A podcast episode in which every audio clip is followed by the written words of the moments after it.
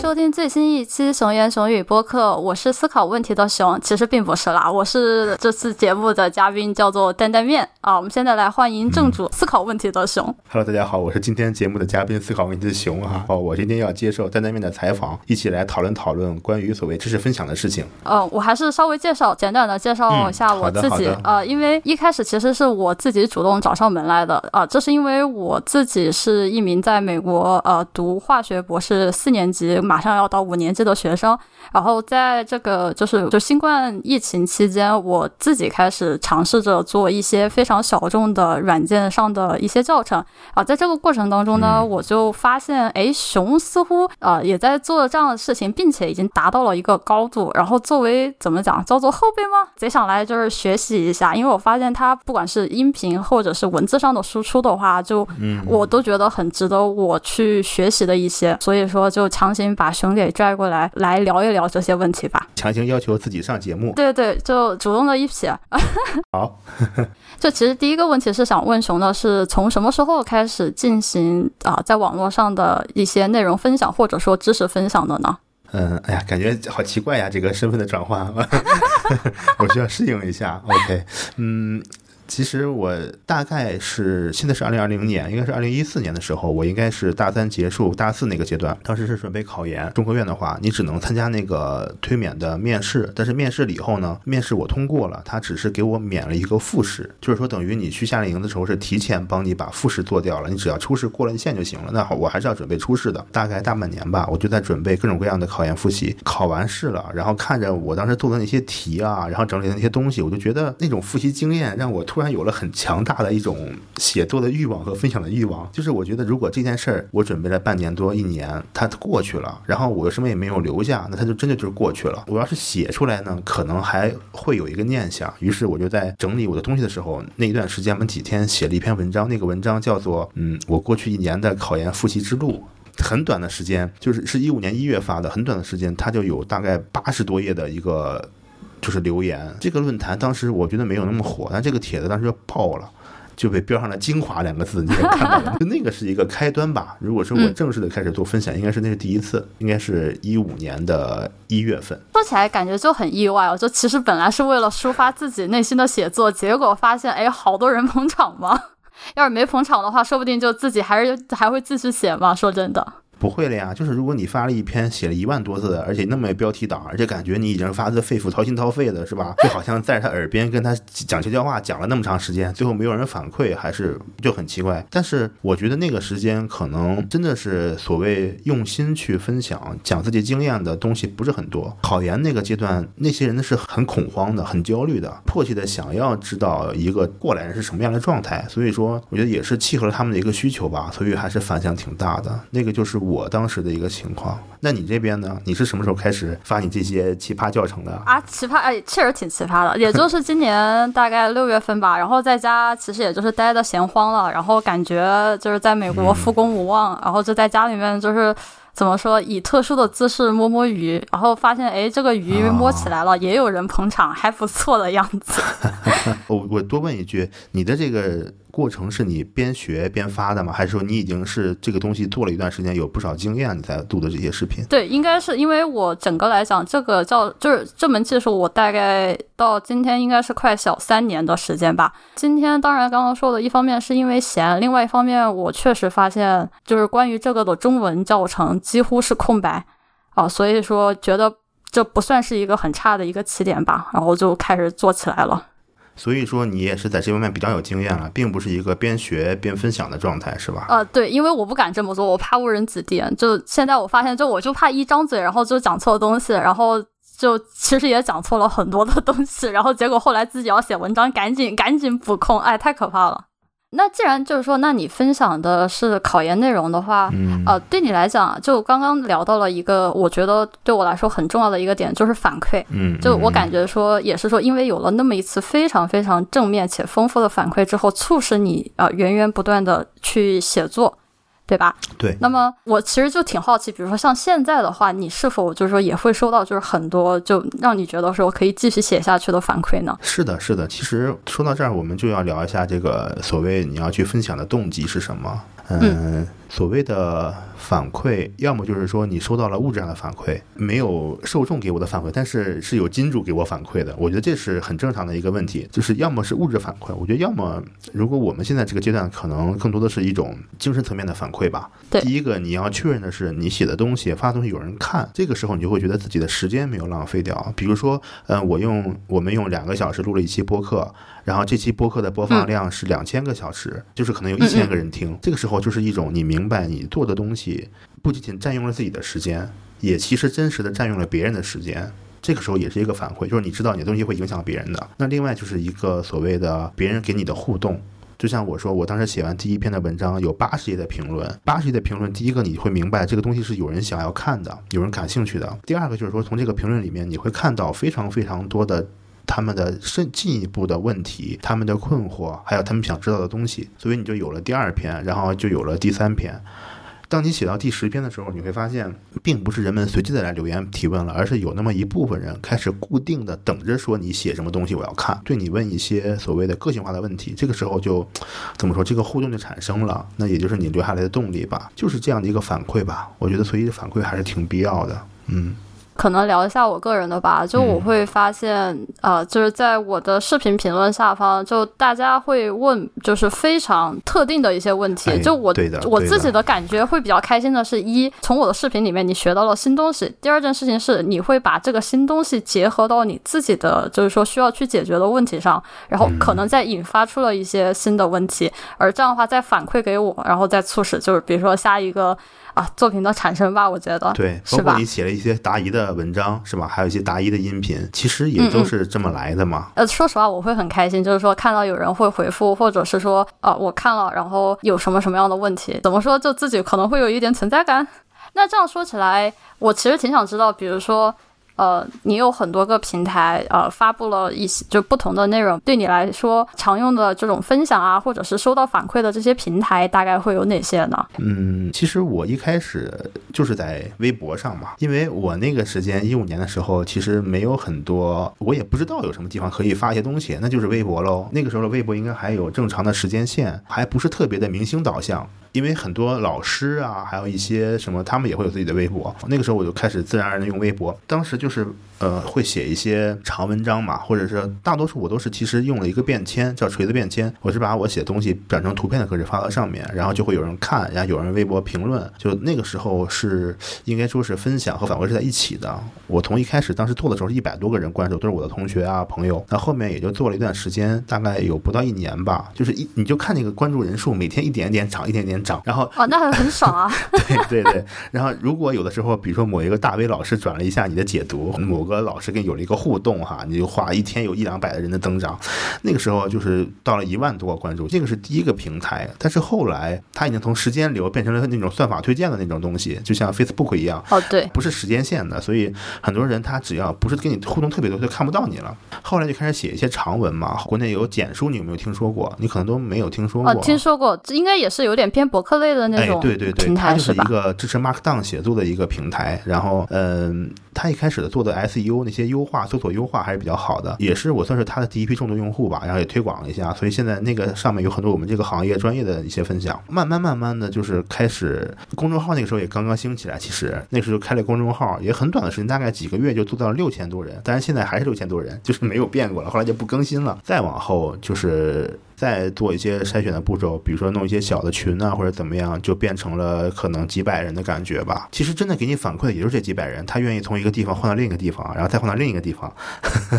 我感觉那不就是在筛选，就一路上这么去筛到一个。是你要想找到那些真的愿意跟你有深度交流的人吧？呃，就是你是想说想深度交流啊，关于就是生物信息方面吗？还是说比如说整个？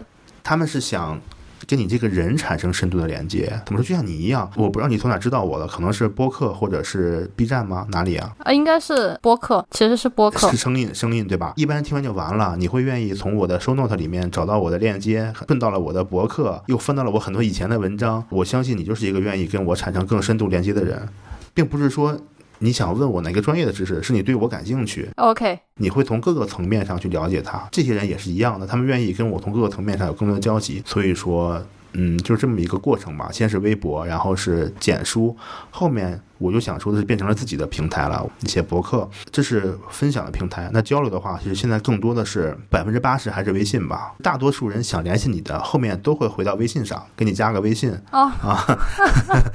因为现在这个在国内是没有办法的。那国外就是可能你关注一下 Twitter 或者关注一下 Facebook，偶尔我们现在音频节目的话会有一些邮件的交流，还有就是那些平台上的评论，比如说喜马拉雅的评论啊什么的，大概就是这样。啊，说到这个微信，就怎么讲啊，又爱又恨吧。呃，因为我自己的手机比较老了，然后我记得我是从要听一个播客，然后再开一个微信，我要花六分钟。我黄花菜都凉了。那难道问题不是应该你换个手机吗？我好穷，我没办法。其实我这样说起来，我觉得对我来说，可能要问到的一个问题是关于这些平台。我觉得它有一部分是开放的，比如说你的博客，对吧？只要你愿意点击网站，然后它就可以浏览你的网站。然后应该是这么问吧？就是我觉得现在大部分的媒体或者大部分的平台都变得越来越封闭化了，不论是微博，不论是 Twitter 或呃 Twitter 也还好，这可能微信吧，就是。属于算法会让你变得越来越同类了，同类化了吧？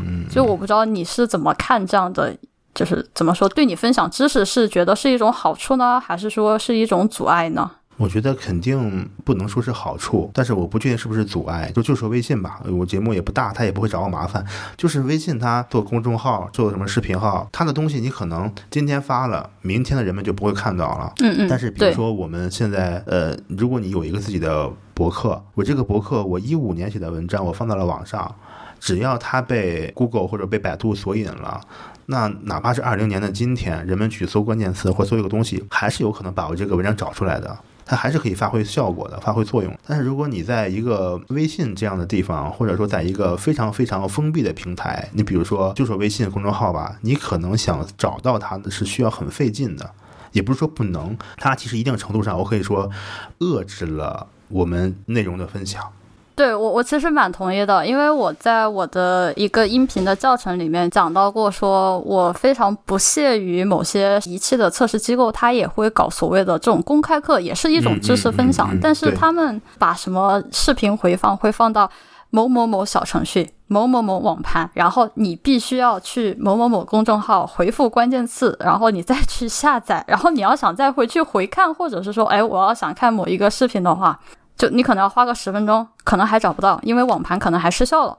对对，所以所以这一点我还是蛮有就觉得蛮有感触的吧。但我说实话，我也开了呃就微信公众号，但是我已经直接告诉大家，就是说你不用关注太多，只是一个推送提醒，就是叮，就是视频已上线，叮，然后文章已上线，就这样。现在的问题是你那个叮都不一定被别人看得到，你懂吗？对。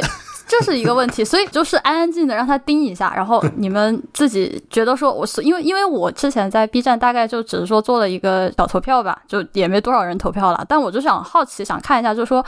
我怎么能够让你知道我的视频更新了，或者让我的文章更新了，对吧？其实有好多人是选择了微信这一个的。嗯嗯嗯。怎么说？有一种我被啊，我我觉得呃不是那么消极，对我被绑架了，就刀被架在脖子上，然后开通了一个微信公众号，然后呃，我不知道听众们有没有开过微信公众号啊？你要拿着身份证，然后还要拍照这种东西。然后你还要搞一个中国的手机号，就就可能对。于比如说像熊这样，可能其实也还好，但对我来讲就是很麻烦，我我还还要翻，对我还要翻箱倒柜，就我都差点忘记了我的身份证放在哪儿，然后还要举起来，对，所以整个过程来讲，哦，说实话，我觉得墙是越来越高了，就是把你摁在地上摩擦的感觉，啊，对的，对的。这也反过来是我的一个动机去做博客。啊，当然，比如像你这个，我觉得这个点讲的很好，就是说，不论是是多少年过去，你始终只要去搜关键词，如果说你的浏览量够高的话，那你就会被检索到。当然，另外一方面就是，我这也就放在一个更加公开的一个平台吧，这样的话，不像是微信，就我也不可能就是在 Google 上面能搜得到微信的文章。对，你要想搜的话，需要去搜狗搜索。因为搜狗搜是被微信是呃是被腾讯收购了，搜狗搜索里面有一个 tab 是可以搜微信，你要再点进去，确实了，对，确实了，懂吗？就是很其实是很麻烦的，或者你是在微信你的 app 里面去搜索框里面去搜一个东西，可能会有一些相关的文章，但这个然后我要想到我花六分钟，我还想说一个哈，嗯嗯，选择什么样的平台或者说是呃怎么看待这些平台？其实更重要的原因在于你想跟关注你的人建立一个什么联系，或者建立多深的联系。我其实认识一两个很牛很牛的我们这个专业的人，他们的那个博客写的非常非常好，但是呢，他们在博客上没有放任何自己的联系方式，我也不会放我的微信，不会放我的邮箱，也不会放我的任何东西，就是啊不要找我，不要找我，对对对对对，就是说。虽然这样的人不多，因为我们说嘛，你做分享肯定是想得到反馈的，嗯，就是这样一个正向的刺激。但有的人他真的是可能就不 care 这个东西，他们就完全是只单纯的作为一个自己输出的途径，我觉得也可以。就像你如果做 B 站的话，你把你关掉评论，禁止关注，然后什么全关掉，对对，那那真是爽了。我曾经想过，我我说实话，我曾经想过，就是说做就完事儿了，就不要问，看不到那是你的问题，不是我的 问题。对对对。但其实我本来想，其实这样也就聊到了一个问题，就是说，一方面你是可以单向输出，另外一方面就是说你输出了再得到反馈。对。呃，对于我来说，这个角度可能更像是叫做 marketing。就是说，你有点像是去卖这个产品，然后如果说你不想赚钱，出去手一扔，然后东西没了就没了，就很爽，对吧？但但如果说我们想让把东西卖到了就是目标客户群吧，然后我们会适时的去收集那些问题，比如说顾客的反馈啊，然后优缺点这样的。呃，对你来说，你就是更倾向于就是说就输出，然后再得到反馈这样子吗？嗯，我输出的话，现在。大概就是这么几个平台吧，我想一下，就我正常的一些日常的文章，包括专业类的或者一些想法，它有一个统一的发布平台，就是发布在我自己的博客上。嗯，怎么说呢？就是你要知道，如果你写了一些感觉是爆款的文章，或者感觉会受众比较高的文章，你一定一定要发在自己的博客上。因为这个是会导流的，就比如说你写一些工具的用法，像我之前写过一些工具类的东西，这些东西你知道一定会有人搜，那你放在你自己的博客上呢，你就会增加你博客的这个嗯所谓的被索引的可能和这个呃被曝光的可能。那第二个就是说，还有一些专业项比较强的平台，我会选择呃我参与运营一些公众号。一个叫技能树，一个叫声音三角团。那他们其实因为指向很明确嘛，我就会把这些博客里面跟声信相关的东西发在这个平台上面去。那它的受众更加明显了。第二个还会写一些软件呐、工具呐，所谓叫数字生活吧，这下面的一些东西会发在那个少数派上。这些比较侧重的不同类型的平台的话，他们有个好处就是说，你可以更精准的找到。对这些内容感兴趣的人，然后同时呢，你要把它也保留权利发在自己的博客上，让你的博客有一个稳定的一个输出。这样一方面在那些精准的平台上可以让你被更多人看到，然后呢，在你自己的博客上，你可以保证自己不会失联。OK，假设你比如说跟某个东西，呃，决定不再合作了，或者不再做继续的分享了，那你还有个地方人们可以找到你。这个也是我给你的建议吧。所以你也也做了，就是我觉得你可能要有一个自己的平台输出，完全主动权在你手里的，你可以写，可以不。写可以决定你想干什么都可以。那另外一个，你可能呃还需要在你的专业性的地方找一个更好的平台。可能 B 站是一个，但是我也不知道你们这个专业有没有比较大的，比如说所谓的公众号或者比较大的呃网站，你可以尝试做一些投稿之类的。就我第一个感触吧，应该是关于就你觉得就是平台的杂乱，这里有一点内容，那里有点内容，然后你要顾这个平台，要顾那个平台，可能对于我现阶段来讲，其实我觉得很累。我其实一直。是有意识的在，就是控制平台的数量，就是说不要在呃在 A 上面发，在 B 上面发，在 C 上面发。我就觉得现在我手头上有的也就是 B 站、个人博客、微博，还有邮件，可能算一个吧，勉强算一个呃，就是反馈的吧。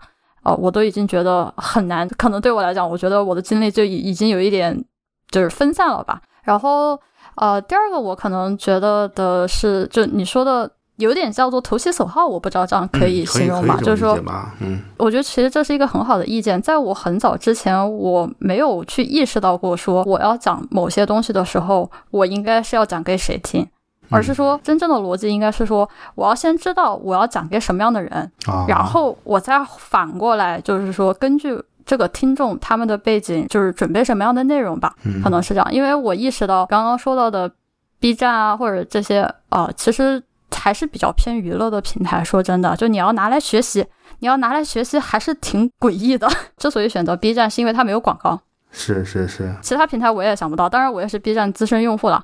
呃，第二个原因，用户了是吧？对对对对对，我可能一一二年、一一年很早就开始用起来。就我觉得可能我跟你比较一致的一个想法就是说，还是个人的博客，自己想写啥就写啥。但是如果是说一旦把内容交给一部分的第三方平台吧。就虽然你可能会获得更大的或者更多的流量或者说群众基础吧，毕竟人已经在那儿了。但可能代价就是说你的内容会被强行绑架吧。我其实也没有呃选择去放在喜马拉雅，我我最多也就只是放在了呃荔枝 FM 上面。但但我记得他们也是要放广告的，只是我流量没有到那儿去。对我流量没到那儿去，太菜了。然后我就只是为了让它贴在那个微博链接里面。说到这个平台，让我呃发现的是大家特别喜欢，就是修起一个高高的围栏。怎么讲呢？就是因为我自己的博客是用呃就是 GitHub 自己建的嘛。我也是啊，对我要用那个 GitHub 那个后缀，然后就那个就什么 GitHub dot io，然后非法链接，我就震惊了，我就。这没法说是国内的所有产品的一个通病吧？其实你要是看国外的话，比如说那个 Slack，他们其实是鼓励你去做连接的，因为他们只专注一个小的领域，你可以接受各种各样的服务，对吧？你可以把 Zoom 接进来，你可以把那个 Google Doc 接进来，做一个这种平台。但是国内就不是，国内是说你用我的东西，我希望你在我里面不要出去。你微信的文章一定是不能加外链的，你只能引用微信自己的链接。所以我就是说，为什么你如果发在国内的这些平台上，其实你就是反而降低了它的传播。我比如说，我写了一篇文章，我引用了两篇自己以前的博客的文章，但这个链接呢，他妈他又点不了，你你你你只能给他，你只能给他写下来，粘到那个文本框里面，或者用一个原文链接。你要说啊，你要长按复制这个链接，在浏览器里打开。然后重重点是啥？重点是二维码。重点是你放一个微信不知道的链接的话，它会提醒你说啊，这个是有风险的哦，你要跳转吗？你确定要跳转吗？所以我还是坚持，为什么建议所有人也是一定要有自己的一个博客？你尽量是把大家去往那些公开的平台去引导，这样可能会多少有一点帮助吧。可能这个帮助是很小的，不得已而为之的一个东西吧。嗯，确实是。其实发现了一个问题，发布课程就是教程的时候，我会贴原文英文的链接，因为我觉得人家已经讲得够好，然后我教材什么的用的是他们的，一点开，然后他们说进不去。人家也是 GitHub 的网站，就人家没有改域名而已。然后他们说进不去，我说啊，让我觉得很难过吧。然后我记得我其中有一个就是视频叫做那个小波变化，呃，那个网站其实就是在网上的，你一搜就有，然后一搜就有代码，代码，然后你再一点，只需要你点个 run，然后你代码就有了。困扰了很久，因为我感觉中文相关教程里面从来没有一个人提及过这是一个免费的。我去听过别人上的那些公开课，很多人就是说，哦，这是某某某老师的某某某学生，然后自己写的一个代码，但是这个代码呢，就他们组里面可能就自己就用了，就也没有发表出来。啊，这个我也能理解，对吧？但是我就很震惊，就属于这个东西，你搜一下，网上就有。你你干嘛就是还要自己去写？所以我在做视频的时候，我特地从讲你从哪儿开始搜，好吧？就先都不要讲软件，先讲我们怎么正确的去搜索一个东西。嗯啊，对。然后我去搜百度，震惊，真的一个字都搜不到。然后我搜谷谷歌，然后我就发现，当然就谷歌可能对国内的就是同学来讲会有就是学习成本吧。然后我终于到必应里面去搜，还终于给我搜到了。嗯，其实对我之前也做过一个。我忘了有没有写成博客了。就是说，国内目前你要想去做正常的搜索的话，就是首先推荐的是必应英文版，然后是必应中文版，然后最后是百度搜索。那你在搜的过程中，如果想用百度的话，一定要学会一些常用的搜索技巧，比如说精确搜索、排除搜索，还有一些指定网站搜索。只有说你想尽办法跟它斗智斗勇，你才可能有一些好的结果。对，然后如果没有条件使用 Google 的话，可能必应的英文版是一个目前来看最好的选择了。我是这么觉得，因为我做过对比，其实必应英文版的话，跟 Google 的英文版基本上还是比较吻合的。你想要东西，最起码不用翻到十几页能找到，还是可以推荐一下。对，因为我就相对来讲没有这样的经验嘛。然后我当我开始做教程的时候，我开始搜百度，我想说这不是很简单的事情吗？随便一搜就搜得到。结果我我就。就可能也确实像你说的，可能翻了至少七八页，然后没找到，我还我说放弃了，干脆就找其他的啊。所以我觉得，就像我们刚刚讲到，知识分享其实是一个双方的一个过程。就比如说，像今天我们是作为输出的那一方，那么如果说没有啊接受的那一方，或者说反馈的那一边的听众或者是读者，他们的一点点的努力的话，就我们作为就是说输出的人，其实是更少的。听到他们的声音。对啊，很难吧？就怎么讲？就可能双方都要共同的努力，然后才能达成一个知识分享的一个过程吧。就其实怎么说，我们做这么东西，包括你要写公众号还是怎么样，其实我们。唯一的目的其实很简单，就是希望我的东西能够被更多人更容易的看到，仅此而已。如果我只发在 B 站，能确保全中国所有学你这个专业的人都能看到的话，那你肯定只发 B 站就可以了。但是并不是这样的。是吧？如果我只写文章，能确保全中国所有做生信的人都看到的话，也可以了。但是也不是这样的，而且很多人都不看文章，文章超过一百四十个字他都看不下去了，你知道吗？所以我就开始录音频呗。我没准再过几年可能还要录视频，这东西就很难说。就是说你你你是处心积虑的把你自己掏空，然后你希望更多的人可以看到，但是有的时候确实很难。写的人也挺难的，然后读的人也挺难的，反正大家都不容易。对 对，今天想做这个播客，像呃，是一个出于我想向熊学习的这样的一个动机，但是我觉得，呃，一定程度上，我也就逐渐去意识，就是说，OK，光我们在这儿大声的讲，或者是怎么样，其实没有听众，或者说没有呃人去看，没有人去读的话，意义可能就没有那么的大。那么就可能对熊的听众来讲，希望有一种 take home message，就是要学会。努力的去听吧，我不，但但确实现在方式越来越少，或者说呃学习成本，或者是说去了解知识的成本反而越来越高了，跟金钱无关，可能更多的是时间，还有精力，还有学习一些技能吧。我学这门技术是在国外学的嘛。其实国外就还一方面，它有官方的教程，只要你点，只要你安安静静的看，什么都有。然后人家又有一系列的一个小网站，然后从 A 做到 B，什么都有。我尝试过去搜索中文资料，因为有好多人问过我说英文可能看着比较吃力，或者是说，当然我我能理解，因为我在国内的时候，我一觉得看到要看英文的教程，就会有一种畏缩感。哎，对，有一种畏缩感，想试图先去挣扎一下，找一下中文教程，然后。我也试图去找过中文教程，然后发现就是太过零散了。一个是零散，另外一个是百度文库这样的东西吧，看着资料也并不是完整的。你大多看到的是 PPT，PPT 是一个很奇妙的东西，我觉得在在复习期末的时候还挺有用的。但你要学一门很硬核的技术的话，实在是太贫瘠了，对我来觉得。还有一个很重要的问题，就像我们刚刚说，我们花了很大的力气去翻越重重阻碍，然后把这个知识传递到。听众或者是读者的手上的时候，这个时候其实也发现，呃，就至少收费平台吧，应该叫。其实我我首先可能会感兴趣的是说，这个收费平台会让你分享知识的阻碍更大吗？还是说阻碍更小？比如说发表在，比如说少数派发表在个人博客上，这些东西是免费的，对吧？嗯。但比如说像你发表在啊，比如知识星球，我记得对吧？对你来说，分知识分享进行一个收费的制度的话。有没有什么影响有什么影响吗？还是好处多呢？还是说坏处会更多一些呢？哎，其实是这样的。我其实现在包括你，包括我还远远没到可以谈所谓的收费的这么一个层面。呃，我觉得不是知识收费了，知识是没有收费的。就像我们学知识也没有给别人交过什么钱，我们学的知识一定是我们去经过自己去搜索、收集、整理、消化，变成了我的知识。这个过程其实我是付出了很大的劳动的。但我觉得所谓的付费。我们一般是叫为服务付费。OK，现在其实所谓你要问我有没有收费的话，我没有任何收费的所谓的分享的这么一个平台。包括我的博客东西值得分享就写出来。如果我觉得这个东西我可以拿来干更大的事情，比如说我可以拿来发 paper，我可以拿来挣挣大钱，我肯定也不会分享出来。就是比如有个东西，这倒是对吧？你现在你肯定不会把你的实验数据放在 B 站上去讲，这个东西是需要收费的，就是说它有你的劳动在里面，你分享的东西。顶多是付了时间成本，然后你把它讲出来和你不讲出来，对你个人其实没有特别大的影响。只是能不能被别人知道，这是第一点。所以说，我觉得我们现在分享没有必要收费。那第二点就是说，你像你说的所谓的少数派那样的平台，那种平台方是会给我们写作的作者稿费的，他会对你的时间成本，他会给你的时间成本有一定的回报，因为他们网站是接广告的嘛。你不一定要向你的读者去收费。那假设你的 B 站做的特别的大，你的视频可能全中国所有学生、所有学化学的这些人都在看你的视频，那你的播放量可能达到了几万、十几万，你可能就会有一些平台方的给你广。广告的分成，或者说你可能接一些，比如说所谓的一些，我不知道有没有什么可以被转化的一些呃广告，对吧？恰饭视频。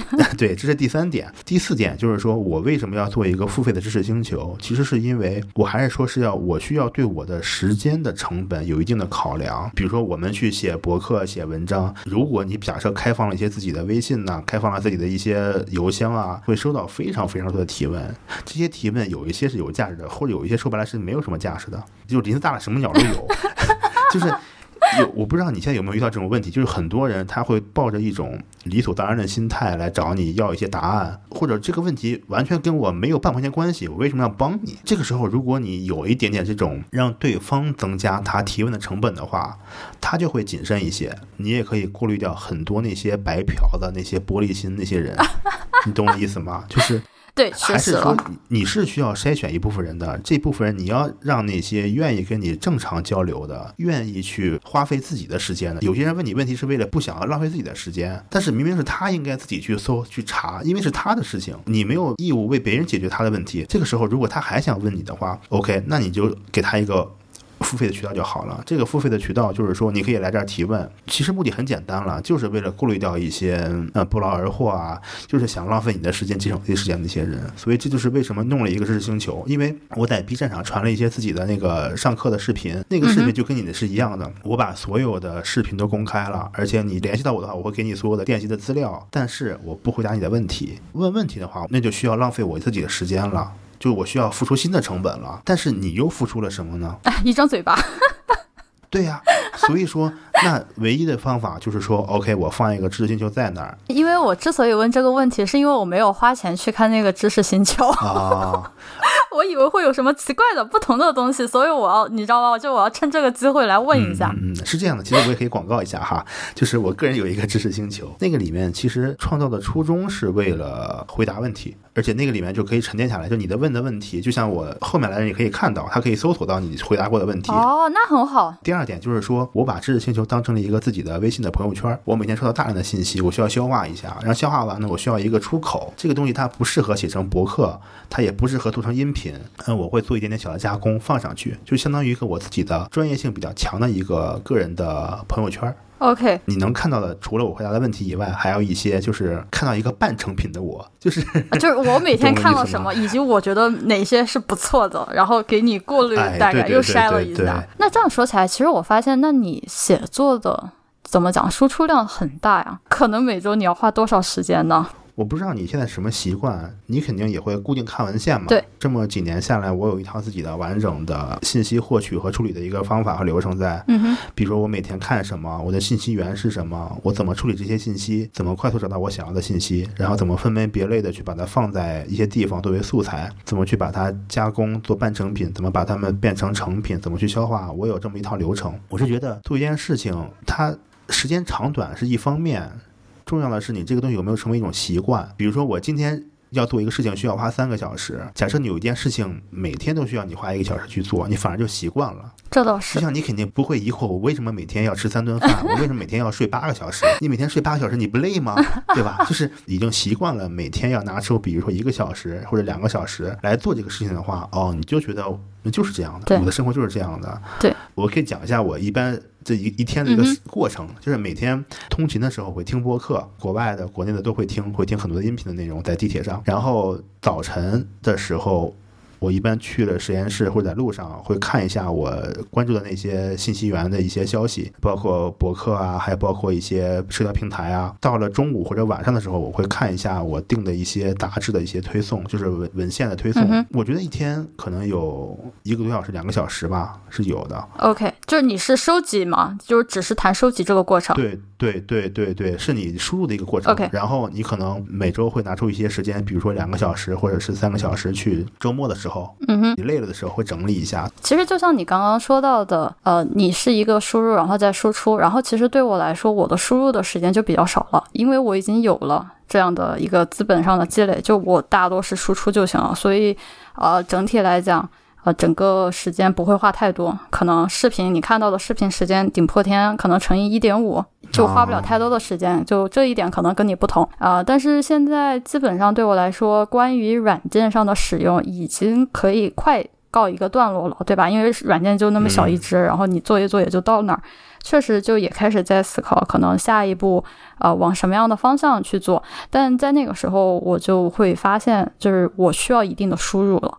就是我需要从 A 处 B 处 C 处去找，而且这还不太像是可能像你这样，就说平常搜集到的信息，然后去积累。就我需要特定的去阅读一部分的资料，再对它进行加工，然后那一个时间就会花的特别的多了啊。其实这个也就是我在我 B 站上特地讲过，我说我现在只想做就是软件教程，因为这是最简单的，就你看着那个键你点就行了，不需要太多的想法。就是我一开始说的是，我不打算做关于理论这一块儿。因为理论这一块一上来的话就特别的难，要输入各种，比如说像量子物理、化学、呃信号处理、机械、光学，你想得到的、你想不到的东西，还有 machine learning，真的你要去搞这些东西之后，然后你最后还要想办法把个 learning curve，就是把这个学习的入手难度吧，对吧？然后你要压到特别的低，因为我相信我就是看我 B 站的用户吧。他们肯定不是说一开始就特别特别厉害，或者说懂特别多的。就是要是已经懂这些的人，也不会看我的视频来学教程了。对，这个其实也是我现在可能在思考的一个困惑吧。就是呃，输入跟输出这个事情，啊，有些时候输入的时间就会花的特别多。虽然你可能写一篇文章啊，其实写也会花很久啦。你写可能花比如四个小时，但你可能收集的材料要花个十个小时，可能甚至不止，还要靠你碎片化的知识来。去搜集吧，是这样的，我我给你的建议是说，你最好不要单独去做分享。而是要把你现在日常的工作、你的学习和所谓的输出结合起来。专业项的文献，那你肯定是要看的，我也是要看的，我们都是要看的。这过程中，你可能会为了你的那个组会的一些文献的汇报做准备，是吧？你也可能是为了自己的研究课题做准备。这个东西你输入是一个固定放在那的时间，那你的输出就可以跟它有机的结合一下，就是整理一下你目前的信息源有哪些，你每天要处理什么信息。有些可能是为了你自己做实验用的，有一些可能是跟你的课题相关。关的有一些纯粹是一些关于行业的信息和行业的动态，过滤完一遍，可能有百分之五十是需要你自己去消化的，那可能有百分之三十你是可以随便拿出来，顺手就扔到网上去的。哦，这个可能是你目前可以考虑的一个方向吧。我不建议你单独的为了一个问题去，不要像我们自己要写综述或者说做什么课题、做项目那样的去做，那样可能你的性价比就不是很高了。你就顺手着把你手上每天需要经手的东西整理一下，挑一些。其实你的整理过程就相当于是一。一个你的记笔记的过程，对，就是你说的这个点，呃，其实不管是对我还是对其他想要试图就是去分享，呃，比如说各个学科的专业知识的人来讲，我觉得是一个很好的一个起点吧，就是因为毕竟。呃，读书都读到现在，大家肯定都比较忙。我觉得可能，比如说十个小时，一周十个小时的时间去做某一些特别就是单独的事情的话，其实是很奢侈的。但其实我可能前几天在 B 站上问过用户吧，就是说目前现阶段的东西，可能一个月以内可能就会结束了。啊，我要朝哪个方向去做？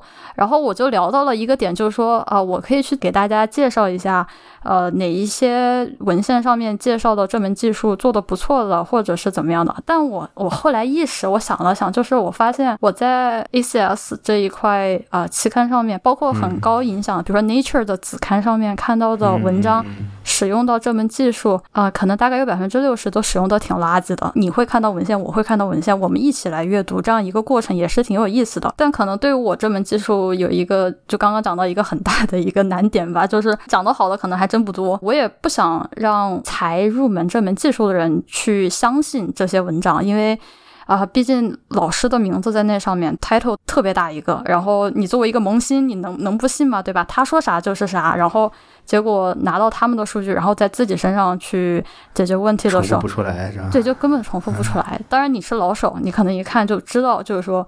呃，我不知道这个数据错在哪儿，但是这个数据我肯定不会去相信，或者我不会去采用它这样的方法，朝着这个方向想试图去平衡一下吧。因为一方面你可能直指这篇文章说谁谁谁做的有问题的话，那你肯定会引引来反击，对吧？我觉得这这是可以预见的。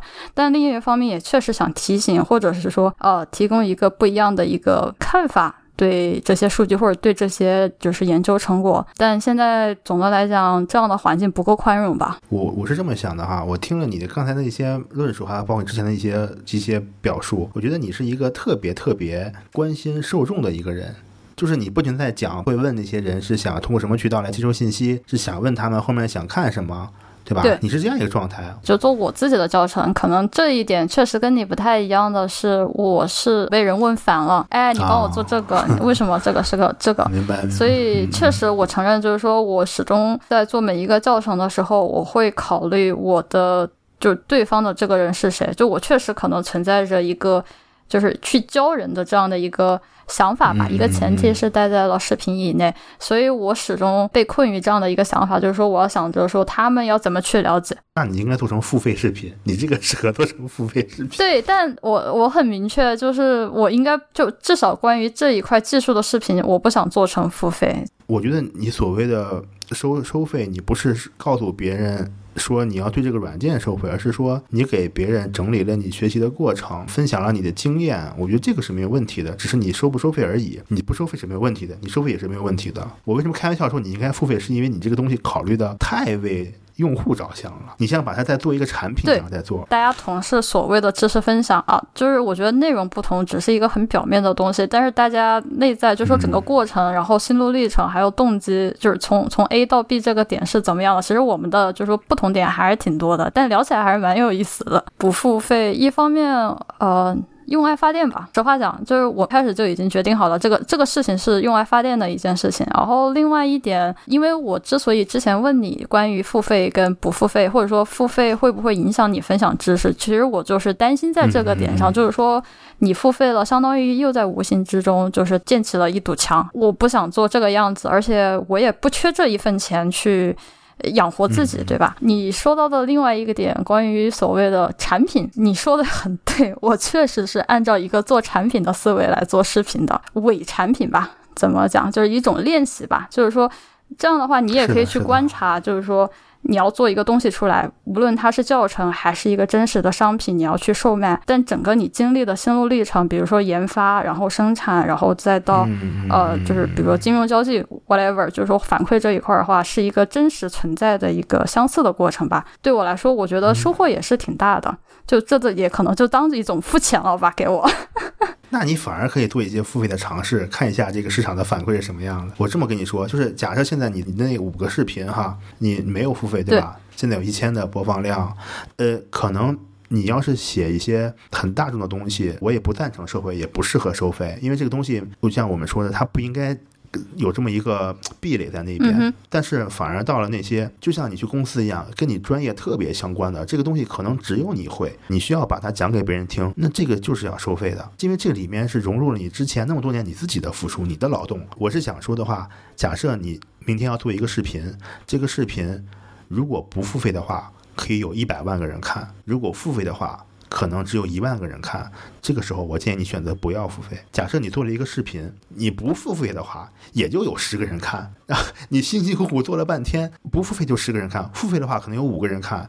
这个时候是就是应该付费的。你按这个标准去想一下，这还蛮有道理的。因为因为我觉得在一开始，可能我一开始认为就是说我从这样的知识分享跟你的知识分享，呃，考研相关的啦，就。比较类似吧，我以为就是说，可能只是说你你一个学习笔记，然后，但我确实没有意识到，就是说，呃，一个关于考根据考虑受众的，呃，就是说接受程度吧，然后来辨别，就是说付费跟免费这样的一个权衡吧。因为你现在犹豫的地方，就是说，可能你如果要钱了，会影响它的本来应该被传播的一个广度。对。对吧？但是你想一下，你辛辛苦苦做了半天，这个东西本来也不会传得多广。就像我做考研，我写那么多东西，我都是没有要过钱。但是我后面我做了一段时间的考研辅导，我就相应的收费了。不收费的话，会有大量的人进来，我顾不过来。对对对，这里面经过了我细致的整理总结。如果你不听我讲的话，这个东西你是看不到的。很有道理。别人不看你的视频的话，可以去看原来的英文的教材、英文的网站是可以的。这个东西没有必要收费。假设你要讲的东西，别人看了他的英文网站、看了教材也学不到，比如说一些你的经验的分享，你不讲的话，我们谁都不知道。这个时候他就融合了你自己的经验和你的付出在里面，我觉得是没有任何问题，你也不要有这个心理负担。所以我就说，为什么可能越小众的东西反而会有获得更加多的收入？对我很疑惑这一点，一开始。说到这个，我其实想到还有一个可能跟收费相关的一个担忧吧。那么如果说放大到整个呃就知识分享，然后以及收费的这样的一个观念来看的话，就我也就想跟你讨论一下，哎，它到底可能在你看来是什么样子的？你说的所有的现在，比如说知乎啊，还有各种问答啊，这些付费花钱的人要的永远不是一个确定的答案。第一种的话，我对你很感兴趣，我就是想更深入的了解你，我愿意进来，我买个门票看一看你是什么情况，呃，我支持一下你。那第二种心态就是为了买一个心安理得，就是 花钱买平安吗？比如说你去上知乎上什么一些付费的问答，他能他不会给你明确的答案的，讲一点点经验或者给你讲做一点心理的按摩，让你感觉舒服了，感觉让你感觉好像嗯对就可以了。可以可以，人们的需求就是这个，花钱听你讲话，我不是为了让你再给我很多生活的压力，给我很多暴击，然后告诉我不行，我就是希望希望你给我一点点就是陪伴也好，或者说是所谓的沟通也好，让我可以平静一点。心理按摩这个。词我学到了，是这样的呀，对吧？做这个东西对我来说，可能还是克服了一定的心理上的考虑，然后才开始决定做。因为有一种啊，还是你提到的，就是说对听众，虽然哪怕听众不多，可能十个几个怎么样的，但我觉得说我发出来了，我需要对不不一定是对用户，而是说对我的视频的质量，我希望能够有一个保证，就是说我不能讲错东西，或者是说我讲的这个东西。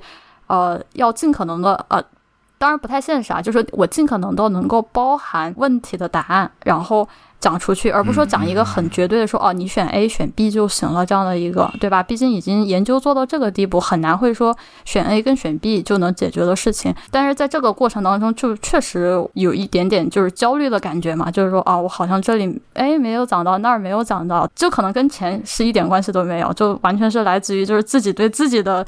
啊，心理折磨吗？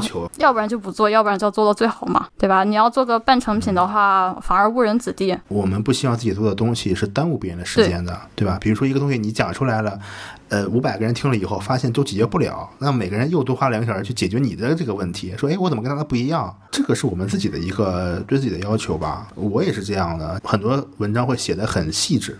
就是完全没有必要写那么细，但是我还会写出来，我就怕有个地方没有说到、没写清楚，别人就误会了。对对对。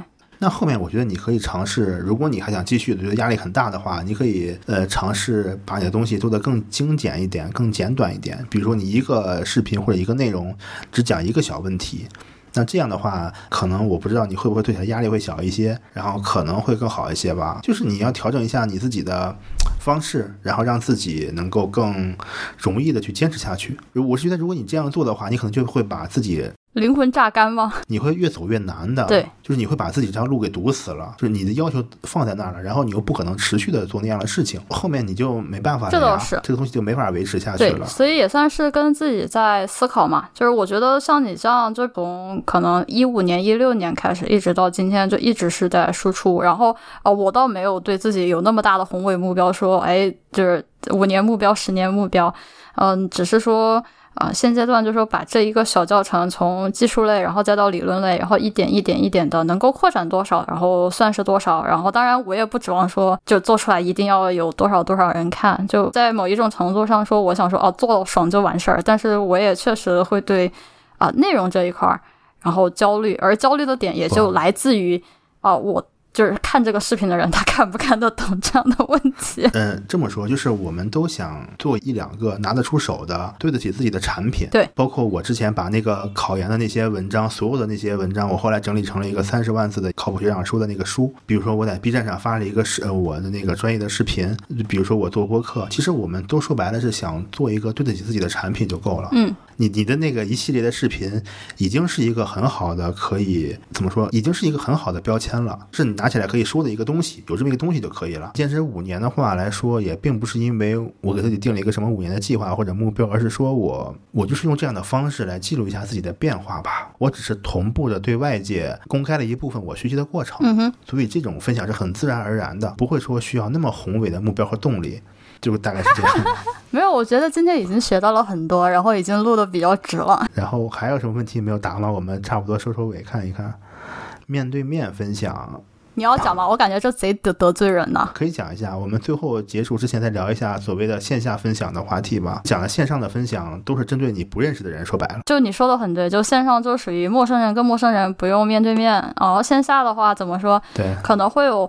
啊，比如说工作上或者私人关系上的一些，怎么说有个前提存在吧？对你来说，可能会不会有什么样的区别，或者是比较哎啊共通之处吧？其实我从。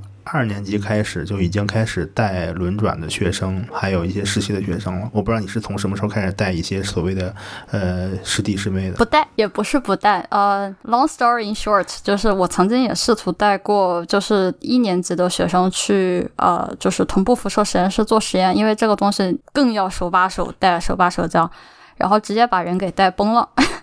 你们那边的，在美国那边的实验室的氛围什么样的呀？我觉得是这样的，我们组可能比较奇葩，或者是不太一样吧。分老板类型，有的老板类型是点对点，就是说我我是老板，我对 A 对 B 对 C 对吧？好，有的是那种金字塔型的，就是博后带 A B C D，然后怎么怎么带。然后我的组就是一个。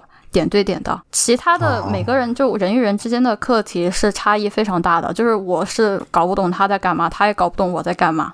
对我们组是一个比较小的组，是比较一个特例，但是因为这门技术是需要去传承，所以我也会去带他们，就是说去学，因为这个技术可以用在不同的课题上面对吧？然后我就带他们去同步辐射实验室，结果不是很好吧？总的来讲。